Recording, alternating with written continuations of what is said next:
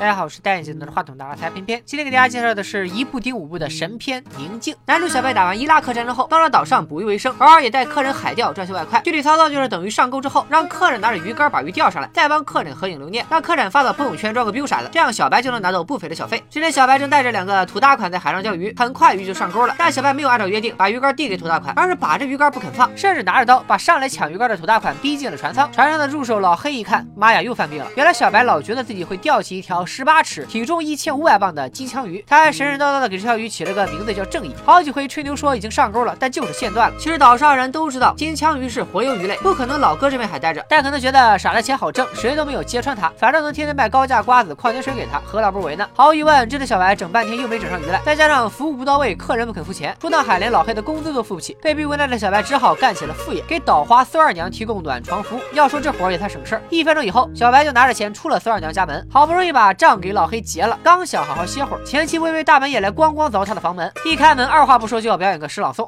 啊，今天的你我怎样重复昨天的故事？我这张旧船票还能否登上你的破船？小白寻思：“你可拉倒吧，我的船可是新买的，船贷还没还清呢，怎么就是破船了？”于是他让前妻微微说人话。果然，女人的嘴骗人的鬼，复合只是微微的一个条件。她是受不了现任丈夫老王的家暴，想让小白帮她杀了老王，还开出一千万美元的天价报酬。计划她都定好了，她把丈夫骗来海钓，就上小白的船，上了船随便找个筏子放倒他，抛出大海就行了。不过小白并没有轻易答应，毕竟杀人的风险太大了。看到这里，我总算看明白了，原来这不是勇敢渔夫怒海垂钓的励志故事，而是一场家庭伦理大戏啊！尽管小白拒绝了前妻微微的杀人计划，但突突然到来的前妻。还是让他心绪难平，他决定泡个冷水澡冷静一下，于是就咣叽一下跳进了大海里。在水下，他竟然听到了老王家暴前妻的声音，还看见了儿子，儿子还游向他向他求救。这下小白哪还能不知道自己有病？儿子明明在家玩电脑呢，怎么可能在这里？觉得自己病得不轻的小白赶紧游上岸回家休息。微微和小白的谋杀计划还没琢磨完，暴发户老王就包了个鸡过来家暴微微。要说这老王还真是变态，做坏事都不带隔夜的。老王发泄完兽欲，第二天就到了小白船上，想到海上去一展雄风。但小白早就付不起薪水，所以开了老黑，按规定一个人不能载客出海，于是就。回绝了老王，老王说是不是钱不够？老子不差钱，不差钱，放心吧，啊，反正好好做着。第二天，老王果然带了一万美金上了船。消息灵通的老黑来怂恿他接受这笔交易。穷的叮当响的小白也不想跟钱过不去，于是就载着老王出海，还帮他钓了条鲨鱼。在海钓的过程中，小白假装无意中提起了儿子。老王这个变态也轻描淡写的说起对儿子的虐待。虽然生气，但小白还是忍住了把老王推下海的冲动，平安靠了岸。因为只抓到了鲨鱼，而老王想要金枪鱼，所以约好了第二天继续出海。不甘心让自己和儿子继续受老王家暴，微微再次咣咣凿起了小白的房门。这次小白没能抵挡住诱惑，忍不住就和他涛声依旧了。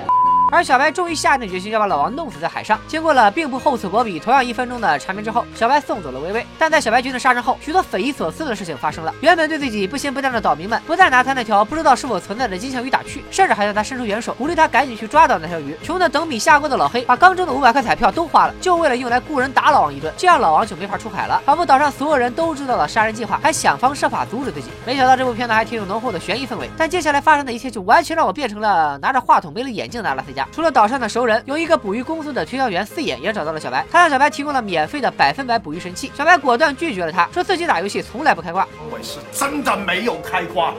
四眼还提醒小白说：“你就捕鱼，别杀人。”小白心想：“你咋知道我要杀人？”四眼说：“这岛上的事我基本都知道，因为这并不是真实的世界，而是你儿子做的一个钓鱼版模拟人生的游戏。现实中的你早就在打仗的时候去世了。游戏中的你这个角色有一个只知道钓鱼不会杀人的设定。一般人听见这个话早就大嘴巴抽过去了。但小白仔细一想，不对劲的地方还真的多了去了。他打开地图一看，发现不管是区域地图还是世界地图，都只有他这么个岛。他到底为啥妻子离婚，他也完全想不起来，甚至他啥前来的岛上他都不记得。于是他到了岛上问岛民他是什么时候来的，结果岛上这群人就跟当宕机了一样，不会。化了，种种迹象都指向这真的是个游戏，其他人都是 NPC。按说一般人也就自暴自弃了，反正是个游戏。但小白偏不，他就要拿下这个游戏的首杀。他联络了前妻，让前妻把受伤的老王骗出来继续海钓。到了海上，我擦雷，那条十八尺、一千五百磅的金枪鱼真的出现了。又开始犯病想抓鱼的小白，抑制住了自己的洪荒之力，坚持把老王送下去喂鱼，拿下了本服的首杀。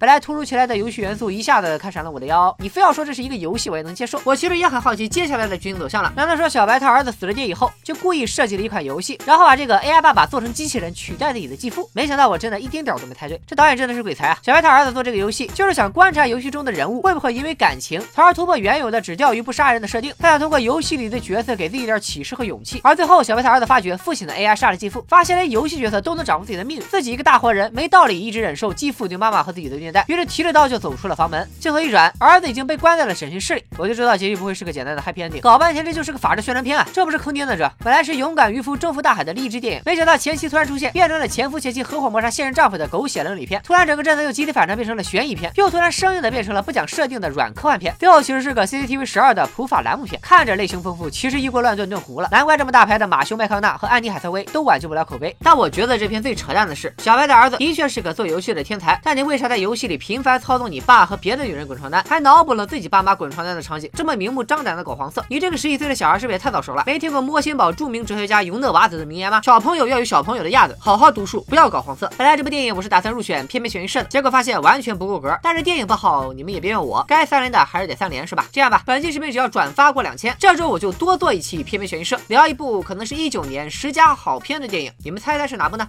拜了个拜。